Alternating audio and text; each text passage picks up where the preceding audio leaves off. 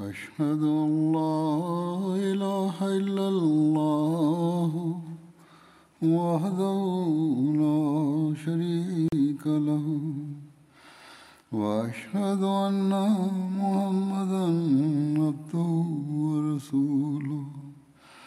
أما بعد فأعوذ بالله من الشيطان الرجيم.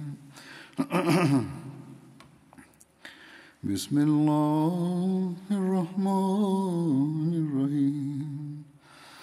الحمد لله رب العالمين. الرحمن الرحيم. مالك يوم الدين.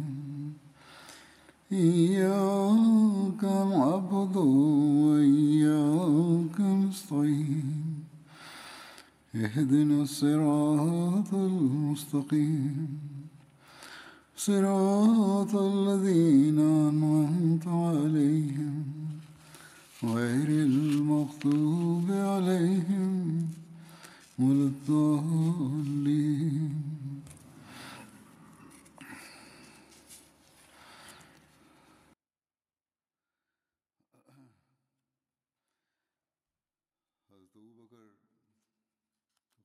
Hazrat Amirul Mominin Mwenyezi Mungu amsaidie sana anasema Hazrat Abubakar raziallahu taala anhu katika zama za ukhalifa wake alilazimika kukabiliana na shida mbalimbali mbali, ambazo nilikuwa nazieleza. Shida ya kwanza iliyokuwa imeelezwa ni ghamu ya kifo cha mtume salallahu alehi wasallam ambayo ilimhuzunisha kila muislamu lakini hata abubakar aliyekuwa rafiki yake ya utotoni yeye alikuwa amehuzunika mno.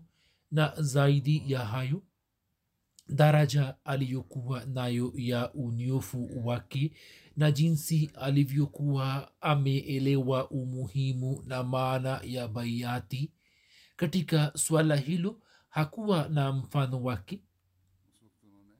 Lakini wakati ule yeye alionyesha ujasiri na ushujaa mkubwa na imani iliyo imara na madhubuti. Habari hiyo imeelezwa hivi ya kwamba hatua ya kwanza yenye kutisha ilikuwa ni ghamu ya kifo cha mtume salllahualhi wasallam ambayo ilikuwa imewahuzunisha sana masahaba wote na kwao ilikuwa vigumu sana kuvumilia msiba huo kwani hawakuwa na fikra yoyote ya kuondokewa kwa mtume salllahualhi wasallam tukio la kifo cha mtume salllahualhi wasallam lilikuwa pigo kubwa kwa masohaba wote mpaka masohaba wakubwa wakubwa kwa sababu ya ghamu na huzuni walikuwa wamepoteza ufahamu wao.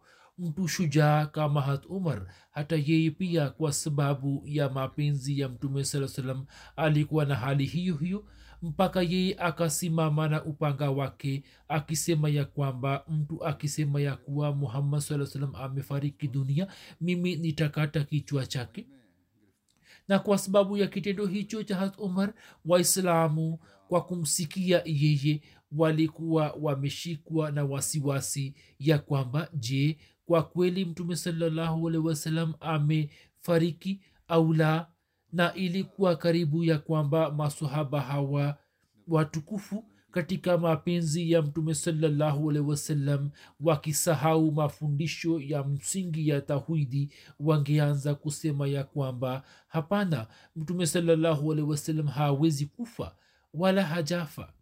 Wakati ule hata abubakar sidik akaja katika msikiti wa unabii na akielekea kwa watu waliokuwa wamejumuika katika msikiti ule akasema eni watu man kana minkum yabudu muhammadan fa inna muhammadan kad mata wa man kana minkum yabudu llaha faina llaha hayun la yamut mtu aliyekuwa akimwabudu muhammad salllahu alehi wasallam asikie ya kwamba muhammad salllahu alehi wasallam ameshakufa na mtu aliyekuwa akimwabudu allah afurahi ya kwamba mwenyezi mungu yu hai wala hatakufa.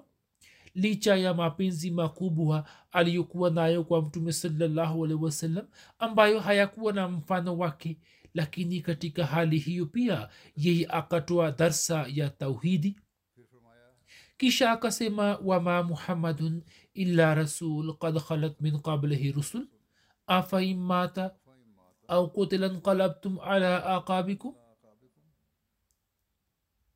Yani muhammad salllahu alehi wasallam alikuwa mtume wa allah tu na mitume wote waliopita kabla yake wameshakufa tayari. Sasa kwa nini yeye hatakufa? Kama yeye atakufa au akiuawa basi je mtarejea kwa visigino vyenu na mtaiacha islam? Hivyo hata abubakar raziallahu anhu kwa kutumia hikima na hima ya ajabu katika hali ile ya huzuni na ghamu akawapa moyo masahaba na akawa sababu ya kuitibu mioyo yao iliyokuwa imehuzunika na upande wa pili akaimarisha jengo la tauhidi lililokuwa linatikisika sawa na kauli ya sayidina ahmad alah salam inayosema ya kwamba kisha mawazo yaliyokuwa yamezalika mioyoni mwa baadhi ya masahaba kuhusu maisha ya mtume salllahualhi wasallam yeye akitoa kumbukumbu ya aya moja ya qurani tukufu katika mkutano wa kawaida akafutilia mbali mawazo yote na pamoja na hayo pia akaondoa wazo ambalo kwa sababu ya kutokufikiri vizuri kuhusu baadhi ya hadisi lilikuwa linapatikana katika mioyo ya watu mbalimbali. mbali kazi nyingine kubwa aliyoifanya abubakar sidik raziallahu taala anhu katika huzuni ile na kuunganisha umati wa kiislam wakati wa uchaguzi wa ukhalifa.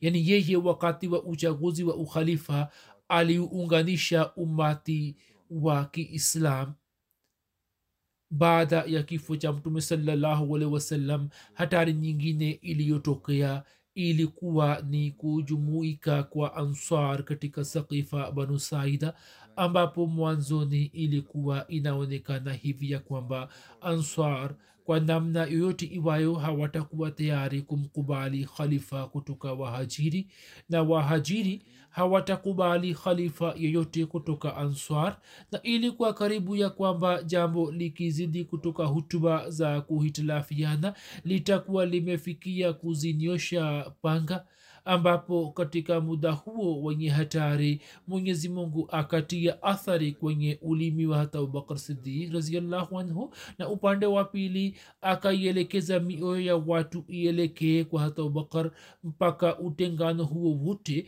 na hitilafu hizi zote zikabadilika kwa mara ya tena katika upendo na muungano kama asemavyo hatmasihi maudlah salam na kama wana wa israeli baada ya kifo cha musa walikuwa wamemtii yusha bin nun wala hawakuhitilafiana naye na wote wakaonyesha utii kwake. Hivyo ndivyo itokavyo kwa abubakar raziallahu anhu na wote wakalia katika huzuni ya kuondokewa kwa mtume salallahu alehi wasallam kisha wakakubali utii wa hata abubakar raziallahu taala anhu. Jambo la tatu lililo muhimu sana na fitna ambayo kuiondoa kulikuwa ni jambo la lazima sana. Na jinsi abubakar alivyoimaliza fitna hiyo hiyo ilikuwa ni kutuma kwa kikosi cha usama jeshi hili mtume salallahu alehi wasallam alikuwa ameliandaa kupigana vita na warumi juu ya mipaka ya siria baada ya vita vya mauta na tabuk mtume salallahu alehi wasallam alikuwa na wasiwasi ya kwamba kwa sababu ya kuzidi kwa hitilafu baina ya uislam na ukristo na kwa sababu ya fitina za mayahudi watu wa roma wasije wakaushambulia uarabuni.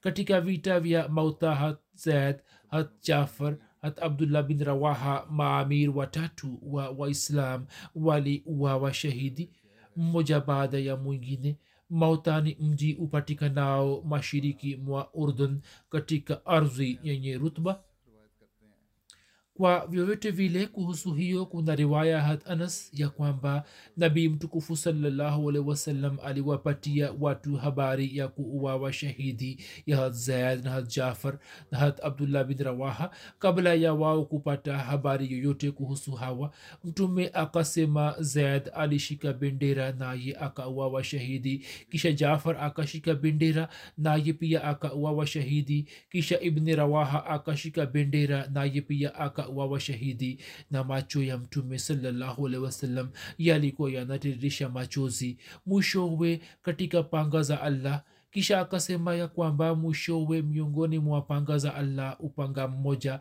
yani khalid bin walid akachukua bendera hadi allah akamjalia ushindi juu ya maadui. Baadaye mtume salallahu alaihi wasallam mwenyewe akifuatana na waislamu akaelekea upande wa tabuk lakini maadui hawakuweza kupata ujasiri wa kutoka nje na kupigana na waislamu. Na wakaona ni kheri kwao katika kuingia kwenye maeneo ya ndani ya siria na kujisalimisha kutoka mashambulio ya waislam. Kwa sababu ya vita hizi warumi wakapanga mipango ya kutisha dhidi ya waislamu nao wakaanza kufanya maandalizi ya kuelekea upande wa mipaka ya warabuni ndiyo maana mtume sallahualwasalam alikuwa amemwamrisha usama kuelekea siria ili kupanga mikakati mbalimbali mbali, na shabaha nyingine ilikuwa ni kulipiza kisasi kiasi cha mashahidi wa vita vya mauta. Siku ya jumamosi siku mbili kabla ya kifo cha mtume sawasalam matayarisho ya kikosi cha usama yalikuwa yameshakamilika na matayarisho yake yalikuwa yameshaanza tayari. Mtume sawasalam mwishoni mwa mwezi wa safar alitoa amri ya kupigana vita na warumi. Akamwita hat usama na akamwambia kwamba uelekee upande wa eneo alipouawa baba yako na uwaangamize na farasi zako. Mimi nimekuteua kuwa amiri wa jeshi. Kuna riwaya isemayo kuwa nabii mtukufu alisema uangamize balka na dharum na farasi zako. Yaani hawa ni watu wanaotaka kupigana vita hivyo. Mupigane nao kwa nguvu zote. Balka ni eneo lipatikanalo katika nchi ya siria ambalo linapatikana katikati ya damascus na bonde la quraa darum ni eneo linalopatikana baada ya ghaza nchini palestina njiani ya kuelekea misri. Huo ni utambulisho wake kwa vyovyote vile akitwa amri ya kuelekea nchini siria akasema kwamba asubuhi ikitokea tu muwashambulie watu wa ubna ubna pia ni sehemu ipatikanayo nchini siria upande wa kuelekea balkaa na musafiri kwa mwendo kasi ili mufike kabla ya wao kupata taarifa yenu. Basi kama allah akiwajaalie ni mafanikio basi msikae sana katika eneo lile na waonyesha njia mwende nao. Na muwasindikize majasusi na waleta habari watangulie mbele yenu kwa ajili ya hat usama mtume sallahualwasalam akatayarisha bendera moja kwa mkono wake kisha akasema kwa jina la allah mufanye jihadi katika njia yake na mupigane nao vita waliyomkataa allah hatusama akatoka na bendera iliyokuwa imefungwa na mtume salllahualhi wasallam na bendera ile akamkabizi hat buraida bin husab na akalikusanya jeshi katika eneo la jurf.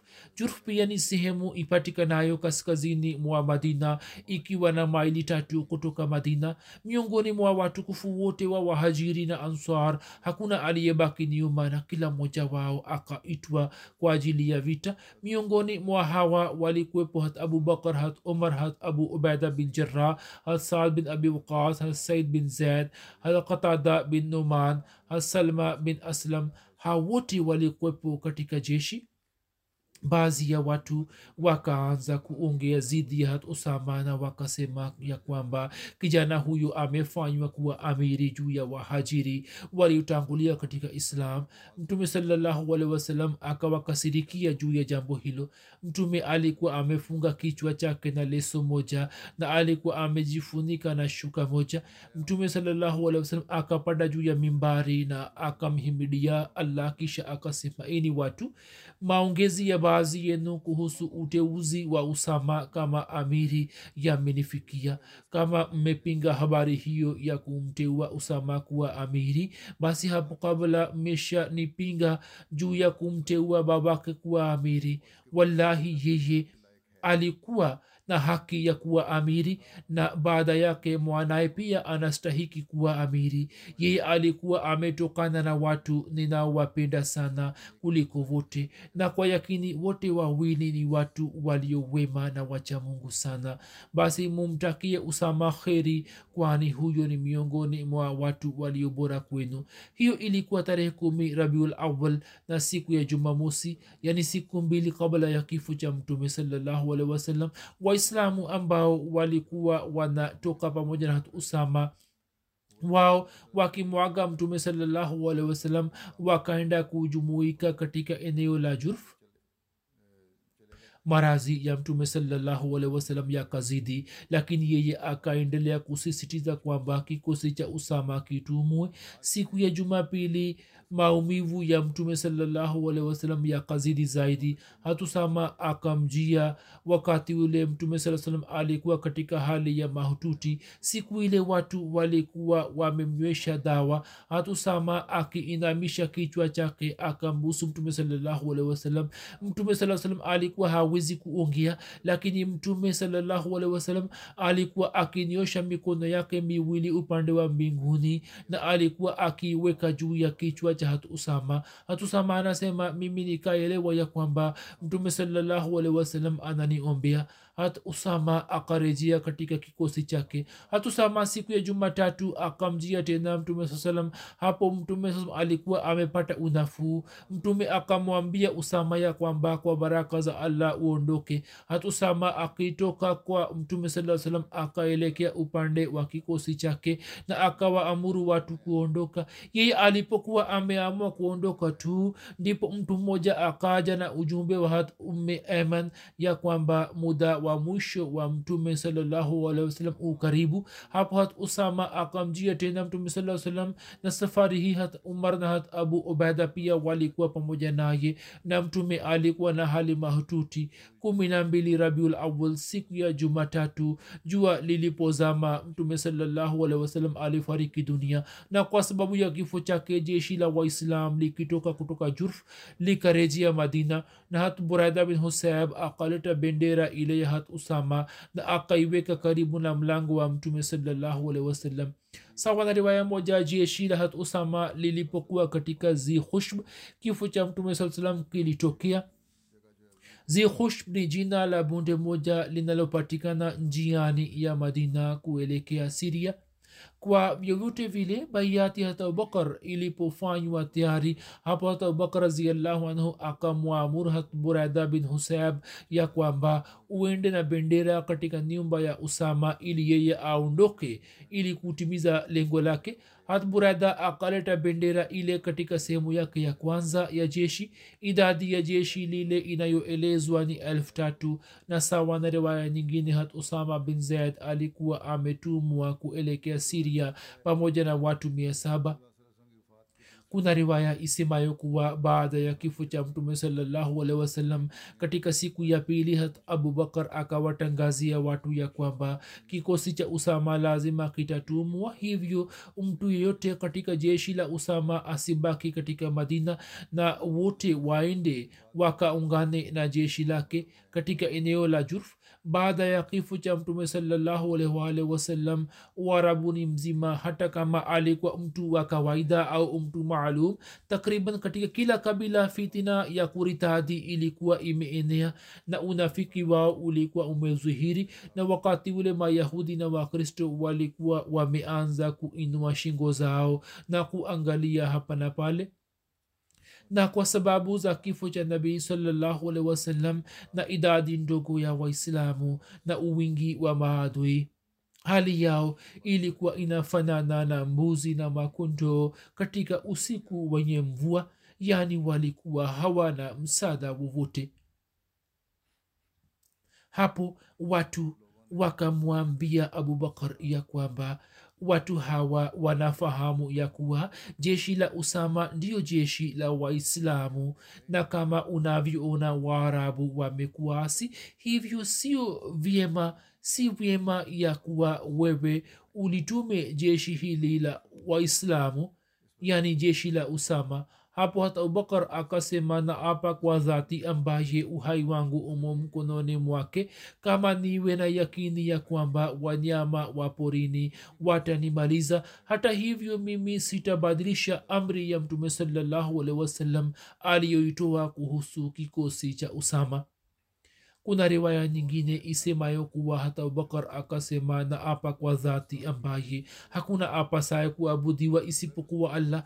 Kama mbwa waendelee kuburura miguu ya wake watukufu wa mtume salallahu alehi wasallam hata hivyo mimi sitafanya kinyume cha amri ya mtume salallahu alehi wasallam na nitatuma jeshi hilo wala sitafungua bendera ile ambayo mtume saa salam alikuwa amefunga kwa mkono wake. Hatmusleh maud akieleza habari hiyo anasema ya kwamba mtume salallahu alehi wasalam alipofariki dunia warabuni mzima ukaritadi na shujaa kama vile hat omar na hat ali pia.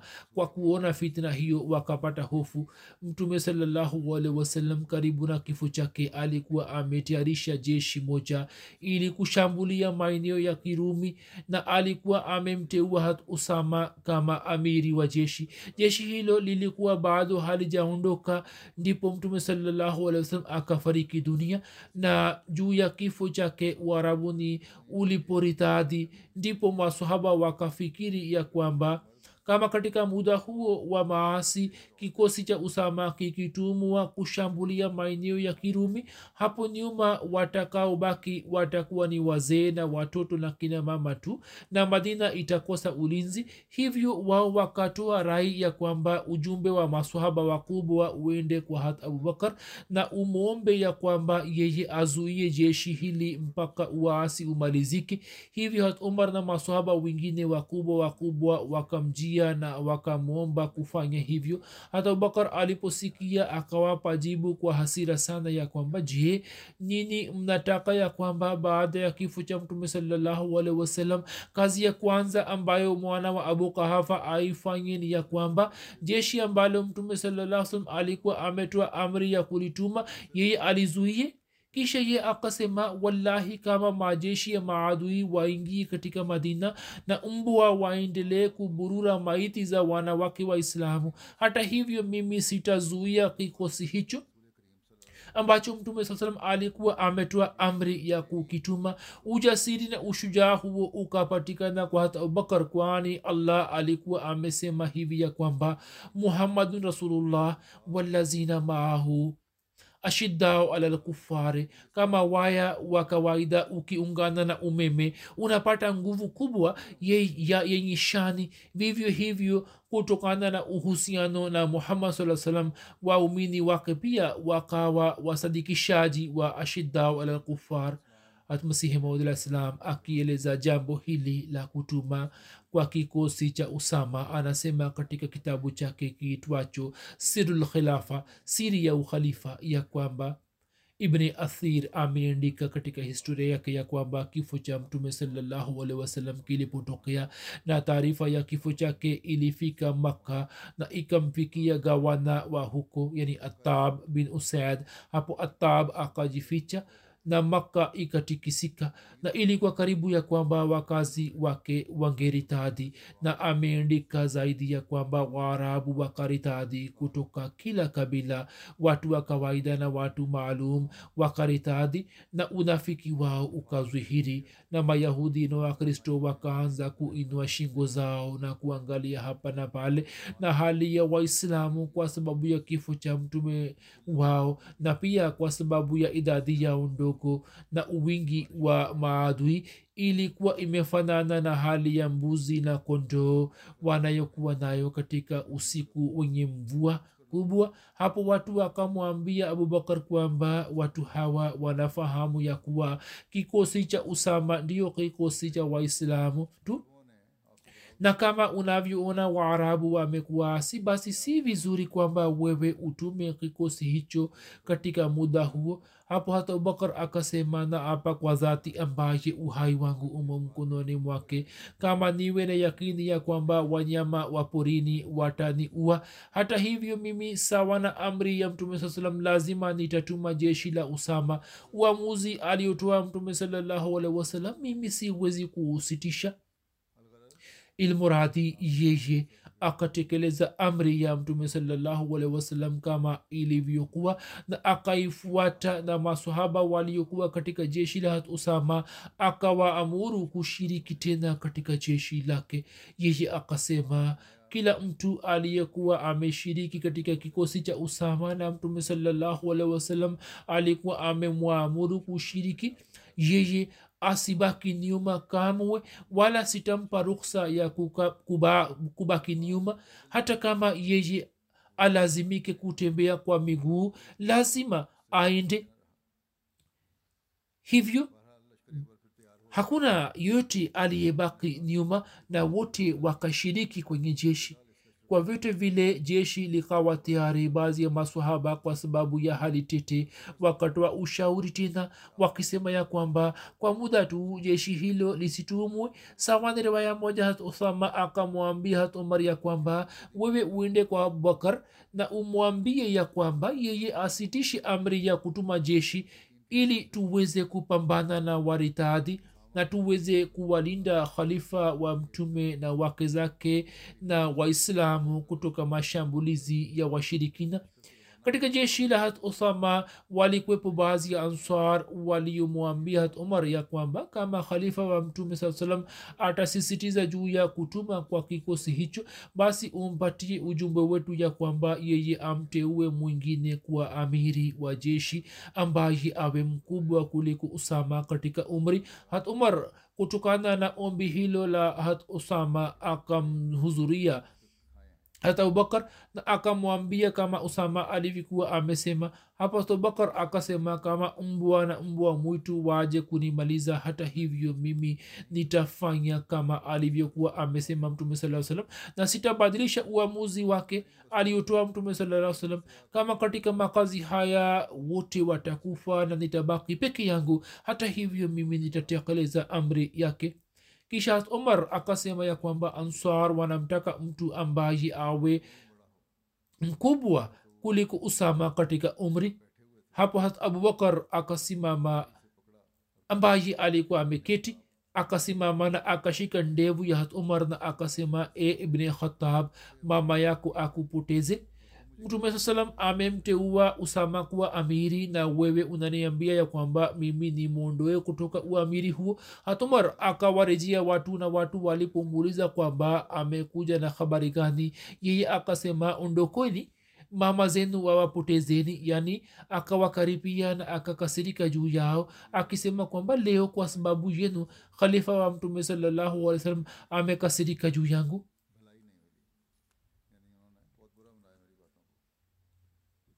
sawa na amri ya hat abubakar jeshi la usama lilipojumuika katika eneo la jurf. Hat abubakar mwenyewe akaenda huko na baada ya kufika kule akakagua jeshi na akapanga safu zake. Muda wa kuondoka kwa jeshi ulikuwa ni wenye kusisimua imani. Wakati ule usama alikuwa amepanda farasi ilhali abubakar alikuwa anatembea kwa miguu. Hatusama akasema e khalifa wa mtume saa salam wewe upande? Na kama hapana basi mimi pia nashuka chini. Hata abubakar akasema wallahi wewe hutashuka chini na mimi pia sitapanda sina shida ikiwa mimi nachafua miguu yangu katika vumbi kwa ajili ya allah tu kwani mwenye kushiriki katika vita kila anapopiga hatua moja mema mia saba yanaindikwa kwa ajili yake na anapandishwa katika daraja za mia saba na makosa yake mia saba yanafutwa. Kisha abubakar akamwambia hat usama kama unaona inafaa basi umwache hat umar abaki kwangu kama msaidizi wangu katika shughuli zangu mbalimbali. Hapo hat usama akatoa ruksa yake. Baadaye hat usama baadaye hat umar alipokuwa akikutana na hat usama na pale alipochaguliwa kuwa khalifa pia alikuwa akimwita akisema assalamu alaika ayuhal amir. Hat umar kwa kuwa alikuwepo katika jeshi la usama hivyo wakati ule alikuwa anamwambia usama kwamba assalamu alaika ayuhal amir na hat usama alikuwa anamjibu akisema kwamba ghafara llahu laka ya amira lmuminin e amiri wa waumini allah akughufirie kisha mbele inasema ya kwamba hat abubakar akihutubia jeshi akasema kwamba mimi nataka kuwa nasihini kuhusu mambo kumi ya kwamba nyinyi msifanye hiana na msiibe mali ya ghanima msivunje ahadi na msikate masikio na pua za maadui wala msitoe macho yao wala msiharibu nyuso zao na msimue mtoto mdogo wala mzee wala mwanamke na msikate mitende wala msiiteketeze wala msikate miti yenye matunda wala msichinje mbuzi na ngombe na ngamia isipokuwa kwa ajili ya chakula tu. Na nyini mtapita karibu na watu ambao wamejitolea wakfu katika makanisa mbalimbali basi nini muwaache juu ya hali zao yani mapadre wote. Msiwazuru na nini mtawaindia watu watakao waleteni vyakula vya aina mbalimbali nyinyi mvile kwa kutaja jina la allah juu ya vyakula vile. Sio maana kwamba kama wamewaleteni chakula museme kwamba ni haramu. Mule kwa kusoma bismillah na nyini mtakutana na watu ambao watakuwa wamenyoa nywele zao kutoka katikati na watakuwa wameacha nywele zao kutoka kona zote. Nne basi muwashughulikie na upanga. Huzuri anasema kuhusu watu hawa kuna riwaya mbalimbali ya kwamba kulikuwa na kundi moja la wakristo wasiokuwa mapadri lakini walikuwa viongozi wa kidini. Nao walikuwa wanawachochea watu dhidi ya waislamu ili wapigane nao vita na pia walikuwa wa, wanashiriki katika vita ndiyo maana mtume akasema kwamba waliyo mapadre na wamo ndani ya makanisa msiwazuru wala msipigane nao vita. Lakini watu wa namna hiyo na wanawafuata mupigane nao vita kwani watu hawa ni wenye kupigana vita na pia wanawachochea wengine juu ya vita. Akasema kwa jina la allah muondoke allah awasalimisheni kutoka kila aina ya jiraha na marazi na tauni. Kisha hata abubakar akamwambia usama kwamba amri ambayo mtume alikuwa amekupatia ufanye kama ulivyoamrishwa wala usionyeshe uzembe wowote katika kutekeleza amri za mtume salallahu alaihi kisha baada yake hata abubakar akifuatana na hata umar akarejea madina mwishoni mwa rabiul awal mwaka wa kumi na moja hijria hata abubakar akalisindikiza jeshi la usama na sawa na riwaya moja akalisindikiza mosi rabiul thani mwaka wa kumi na moja hijria hatusama akimaliza safari ya mausiku ishirini akawafikia watu wa ubna na akawashambulia ghafla na kauli mbiu ya waislamu ilikuwa ni ya mansur umat yani e mansur bigeni yani aliyejitokeza kupambana nani muwauwe tu. Hivyo kila aliyekuja mbele yao wakamua na wengine wakawafanya kuwa mateka. Hatusama akawatembeza wapanda farasi wake katika uwanja wa wita. Siku ile mali ya ghanima waliyopata wakaendelea kuikusanya. Hatusama alikuwa amepanda farasi ya babake aitwaye sabaha naye akimshambulia muaji wa babake na akamua. Muda wa jioni ulipowadia hat usama akawaamuru watu kuondoka na akaongeza mwendo wake. Yeye katika mausiku tisa akafika katika bonde la kuraha na akawatuma wapasha habari waende madina ili watoe habari ya usalama wa jeshi kisha yeye akaamua kuondoka na katika mausiku sita akafika madina. Katika vita hiyo hakuna muislamu yote aliyeuawa shahidi. Jeshi hilo lilipofika madina pamoja na ushindi hata abubakar akifuatana na wahajiri na watu wa madina akifurahia usalama wa jeshi akatoka nje ili kuwapokea. Hatusama akipanda juu ya farasi ya babake akaingia madina. Hata buraida bin husab alikuwa mbele yake na huku alikuwa ameshika bendera hadi akaingia katika msikiti wa unabii kisha akaswali raka mbili kisha akaenda nyumbani kwake. Sawa na riwaya mbalimbali jeshi hili baada ya kuishi nje kwa siku arobaini hadi siku sabini alikuwa amerejea madina. Imeendikwa kwamba kwa sababu ya mapenzi ya mtume saa salam aliyokuwa naye hata abubakar bendera ya usama ambayo mtume alikuwa ameifunga kwa mkono wake. Hatobakar alikuwa amesema kwamba kivipi hiyo inaweza kutokea kwamba ibne abu kahafa afungue bendera ile ambayo mtume alikuwa ameifunga kwa mkono wake. Hivyo jeshi la usama liliporejea bendera hiyo haikufunguliwa tena na bendera ile baadaye pia itabaki ilibaki kwa katika nyumba ya usama hadi hatusama alipofariki dunia athari za kutuma kikosi hicho zilizopatikana. Imeendikwa hivi ya kwamba vita hiyo ikaleta tija na matokeo makubwa sana.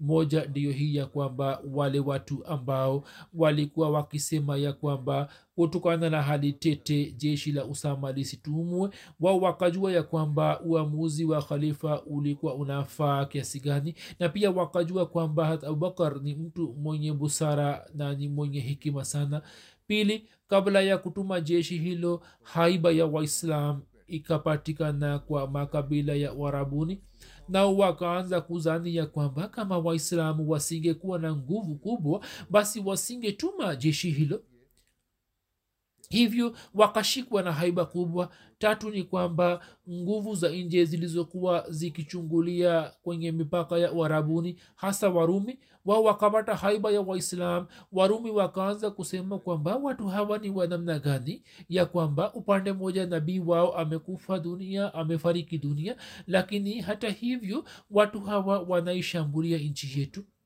msomi maarufu wa uingereza na mtaalamu wa mambo ya mashiriki sir thomas waker arnal anaandika kuhusu jeshi la usama na tafsiri yake ni kama hivi ya kwamba baada ya kifo cha muhammad saa salam abubakar alituma jeshi la usama ambalo mtume saa salam alikuwa ameamua kulituma kwenda siria kutokana na hali halisi ya muda ule baadhi waislamu wakahitilafiana na abubakar lakini ye akawanyamazisha kwa kuwaambia ya kwamba mimi siwezi kusitisha amri yoyote iliyotolewa na mtume saa salam hata kama madina ishambuliwe na wanyama wa porini. Hata hivyo jeshi hilo litatimiza matakwa ya mtume salllahualhi wasalam hiyo ilikuwa ni vita ya kwanza katika vita zile ambazo kwa kupitia kwazo waislamu wa katika siria na iran na afrika kaskazini na wakaumaliza utawala wa zamani wa kiajemi na wakateka majimbo bora kutoka utawala wa kirumi. Pia kuna sehemu nyingine katika encyclopedia ya kiislam imeendikwa hivi ya kwamba khalifa mpya aliyechaguliwa alitoa amri ya kwamba jeshi la usama litaondoka ili kutimiza matakwa ya mtume saa salam ijapokuwa katika makabila uasi ulikuwa umeenea usama akafika katika eneo la balka nchini siria ambapo zaid alikuwa amewawa shahidi na usama akaivamia ubna. Na kwa sababu ya ushindi wake watu wa madina waliokuwa na hofu sana kuhusu habari za kuritadhi kwa watu wakafurahi sana. Basi vita hiyo ikapata umuhimu mkubwa kuliko vita zingine za kawaida na ndiyo maana vita hiyo ikatajwa mwanzo wa ushindi wa siria kisha kuna changamoto nyingine aliyoipata abubakar raziallahu anhu ilikuwa ni fitna ya wale waliokataa kutoa zaka. Taarifa ya kifo cha mtume salallahu alehi wasalam iliposambaa katika nchi nzima hapo uasi na uritadhi ukaanza kutokea kila upande. Alama ibni ishaq anasema ya kwamba wakati wa kifo cha mtume saa salam nchi nzima ikaritadhi isipokuwa watu wa misikiti miwili tu yani makka na madina. Baada ya kifo cha mtume salallahu watu wa makka wakasalimika kutoka uritadhi na maelezo yake yanapatikana hivi ya kwamba suhel bin amr aliyekuwa amesilimu siku ya ushindi wa makka yeye katika vita vya badr alikuwa ametekwa na waislamu katika hali ya ukafiri. Yeye alikuwa amechora alama fulani juu ya midomo yake. Hatumar akasema ya rasulllah meno yake mawili ya mbele yangolewe ambapo amechora alama fulani. Hivyo yeye hataweza kutoa hutuba zidi ya mtume salllahualwalhi mtume salllahualhi akasema e umar mwache huyu.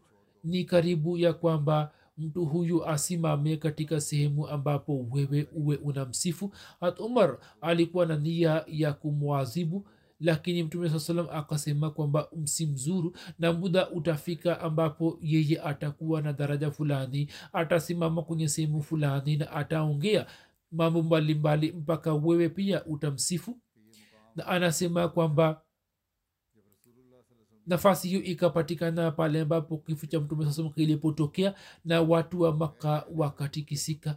Kuraishi walipowaona watu wa warabuni wakilitaadhi na hata bin usaid amui aliyekuwa ameteuliwa na mtume saa salam kama amiri wa watu wa makka ye akaenda kujificha wakati ule usail bin amar akasimama na akatoa hutuba akisema kwamba eni kundi la quraish baada ya kusilimu katika muda wa mwisho. Musije mukawa wa kwanza kuritadhi. Wallahi dini hiyo itaenea kama jua na mwezi vinapotoka na mwanga wao unaenea hivyo suhel akatoa hutuba ndefu ambayo ikaleta athari kubwa kwa watu wa makka nao wakapata nguvu. Hata pia akaitwa ambaye alikuwa amejificha. Ata bin usaid ambaye alikuwa amejificha ye akaitwa na kuraishi wakasimama kidete juu ya islam. Watu waliokuwa wameritadhi walikuwa na aina mbalimbali.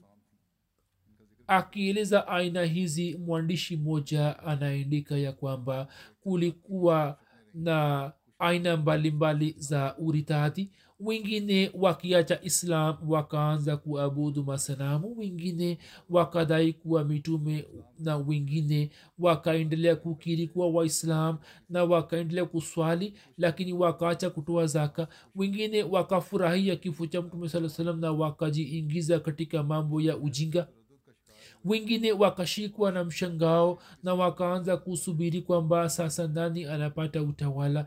Maulamaa wa sera na fikhi wameeleza aina hizi. Imam khatabi anasema ya kwamba walioritadhi walikuwa na aina mbili. Kundi la kwanza ni wale walioacha dini na wakaacha islam na wakarejea katika ukafiri kundi hilo lilikuwa na madhehebu mawili dhehebu moja lilikuwa ni la watu waliowaamini musalma kazab na aswad ansi na wakasadikisha utume wao na wakaukataa utume wa mtume salallahu na kundi la pili lilikuwa ni la watu walioritadhi na wakakataa kutekeleza amri za sheria za islam na sala na zaka na wakarejea katika dini ya ujahilia. Na aina ya pili ya watu walioritadhi ilikuwa ni ya watu waliotofautisha katika swala na zaka. Walikuwa wanaswali lakini wakakataa kutoa zaka. Walikuwepo watu ambao walikuwa wanataka kutoa zaka lakini viongozi wao walikuwa wamewazuia. Kazi ayaz ameeleza aina tatu za watu walioritadhi yeye anasema kwamba kuna aina tatu za watu moja ni wale walioanza kuabudu masanamu wengine waliofuata musalma kazab na aswad ansi na kundi la tatu ni wale walioendelea kubaki katika islam lakini wakakataa kutoa zaka. Na wakasema kwamba zaka ilikuwa wajibu mpaka kifo cha mtume saa salam tu. Kisha kuna daktari abdurahman yeye anasema kwamba walioritadhi wana aina nne. Moja wale walioanza kuabudu masanamu pili wale waliowatii mitume waungo aswad ansi musalma na saja na tatu ni wale waliokataa kutoa zaka. Na nne wasiokataa kutoa zaka lakini wakasema kwamba sisi hatutampatia abubakar zaka zetu. Makabila yaliyokataa kutoa zaka majina yao ni kama vile abs na zibian na banu kanana na ghatfa na fazara. Kabila hawazan pia walikuwa wamekataa kutoa zaka. Kuhusu watu hawa waliokataa kutoa zaka hata abubakar raziallahu taala anhu alikuwa ameshauriana na masahaba mbalimbali kwamba tufanye nini zidi ya watu hawa waliokataa kutoa zaka kwamba je tupigane nao vita? Zura amesema kwamba wanapigana vita na wale wanaokataa kutoa zaka. Hata abubakar akiwakusanya masahaba wakubwa wakubwa akashauriana nao kuhusu kupigana vita na wale waliokataa kutoa zaka. Walikuwa wanajiita kuwa waislamu lakini walikuwa hawataki kutoa zaka. Hatumar pia hatumar na waislamu wengine walikuwa na rai ya kwamba sisi hatutakiwi kupigana nao vita. Kwa sababu watu hawa wanamwamini allah na mtume wake. Bali sisi tukiwa pamoja nao tupigane zidi ya wale walioritadhi wengine rai yao ilikuwa kinyume chake lakini idadi yao ilikuwa ndogo sana. Sawa na riwaya moja maswaba wakamshauri hata abubakar ya kwamba waliokataa kutoa zaka uwaache juu ya hali zao na uwape moyo hadi imani iimarike katika mioyo yao kisha zaka ichukuliwe kutoka kwao. Hata abubakar hakukubali rai hiyo hata abubakar alikuwa na rai yake akisema kwamba kwa kupigana vita na waliokataa kutoa zaka tuwalazimishe kutoa zaka. Na akasema kwa nguvu kwamba wallahi kama wakikataa kutoa kamba moja ambayo walikuwa wanatoa katika zama za mtume saa salam hata hivyo mimi nitapigana nao vita. Kuna riwaya ya bukhari abu huraira anasimulia kwamba tumar akasema kivipi utapigana nao ilhali mtume wa allah amesema أمرت أن أقاتل أمرت أن أقاتل الناس حتى يقولوا لا إله إلا الله. ومن قالها فقد أسم مني ماله ونفسه ماله ونفسه نفسه إلا بحقه وحسابه على الله.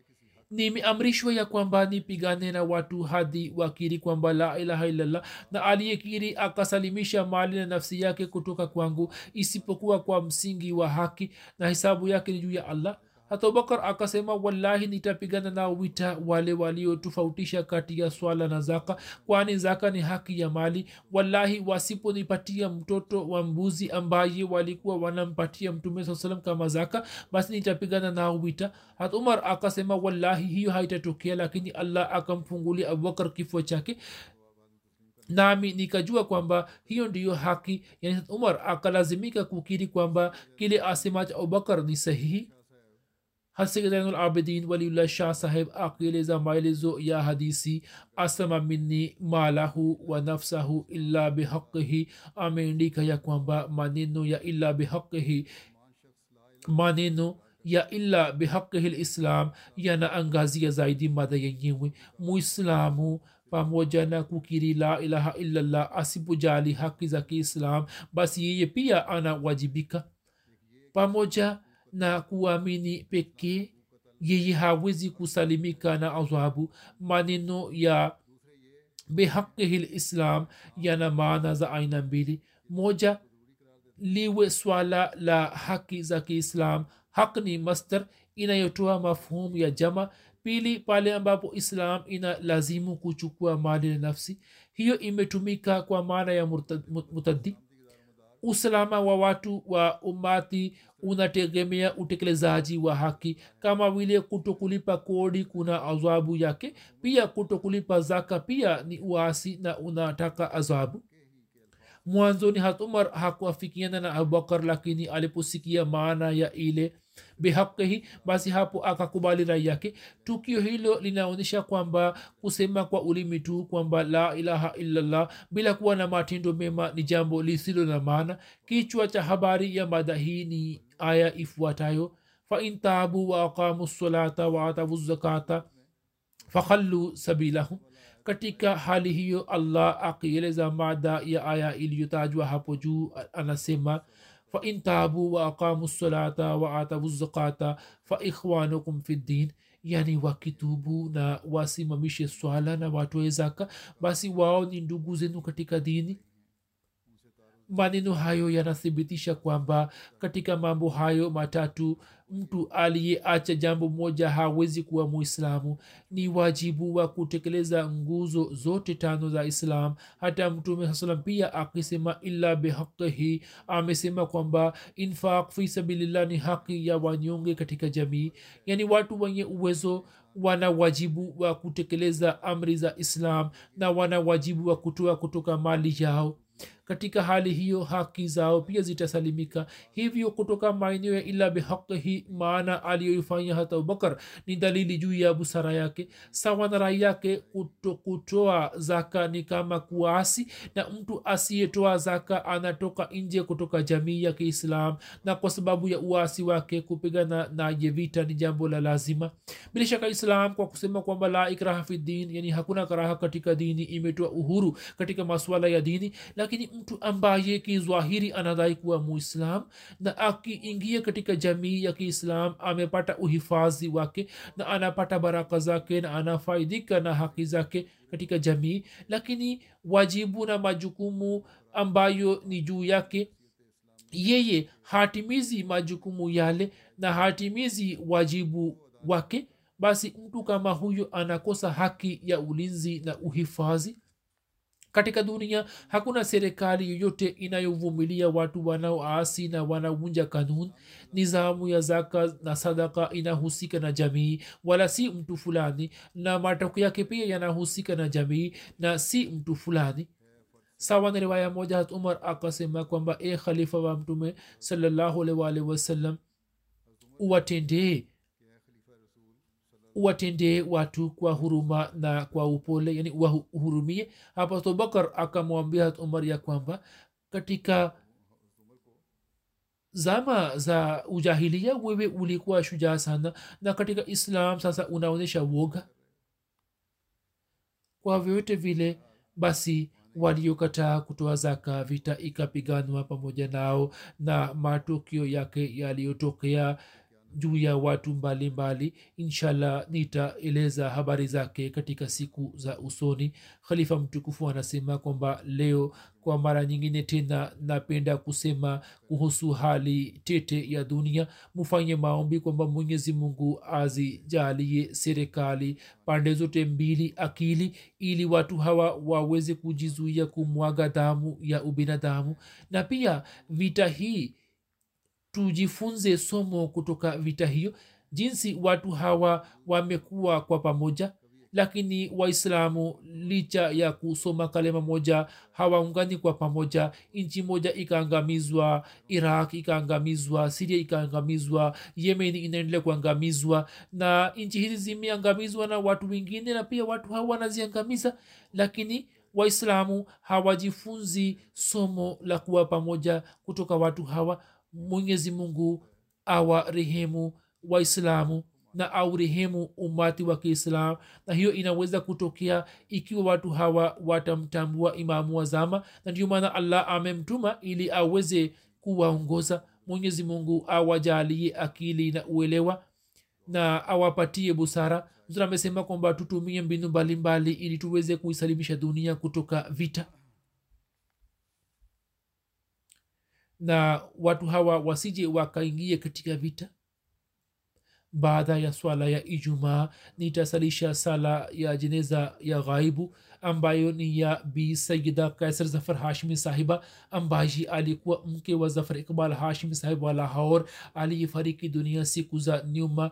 Inna lillahi wa inna ilaihi rajiun marehemu alikuwa mjukuu wa sayid muhammad ali bukhari saheb aliyekuwa sahaba wa masihi mwalasatu wassalam na alizaliwa katika nyumba ya sayid nazir ahmad bukhari saheb baada ya kuolewa aliishi katika maeneo mbalimbali. Mwaka 1961 alikuwa ameolewa na kisha mwaka 1981 akahamia ila makbal town lahor ambapo aliweza kuitumikia katika tanzimu ya lajna imaila kama sadr na katibu alikuwa mama mwenye kuswali sala tano na alikuwa na tabia njema alikuwa na tabia ya kufanya subira alikuwa anaupenda ukhalifa na alikuwa anautii sana alikuwa anashiriki katika michango yote alikuwa anatoa michango yake mwanzoni mwa mwaka kwa fadhili allah alikuwa ameungana na nidhamu ya wasia ameacha nyuma mume na vijana watano na binti moja kuna mwanawake mmoja mahmud akbal hashmi ambaye ametiwa ndani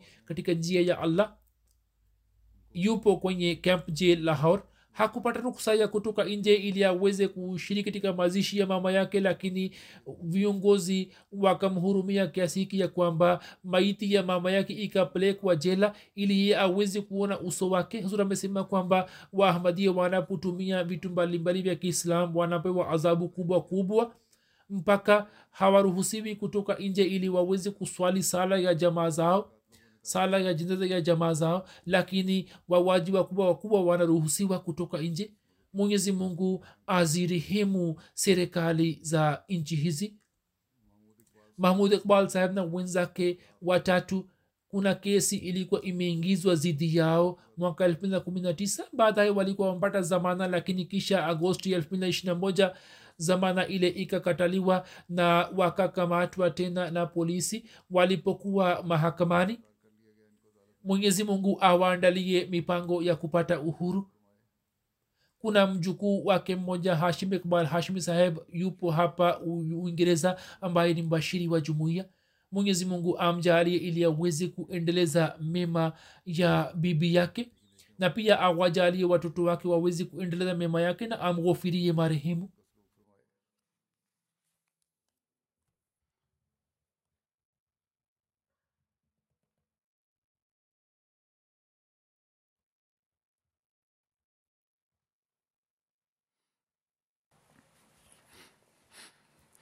الحمد لله الحمد لله نحمده ونستعينه ونستغفره ونؤمن به ونتوكل عليه. ونعوذ بالله من شرور أنفسنا ومن سيئات أعمالنا. من يهده الله فلا مضل له ومن يضلل فلا هادي له. ونشهد أن لا إله إلا الله. ونشهد أن محمدا عبده ورسوله. عباد الله رحمكم الله. إن الله يأمر بالعدل واللسان وإيتاء ذي القربى. وينهى عن الفحشاء والمنكر والبغي يعظكم لعلكم تذكرون. اذكروا الله يذكركم ودوه يستجب لكم ولذكر الله أكبر.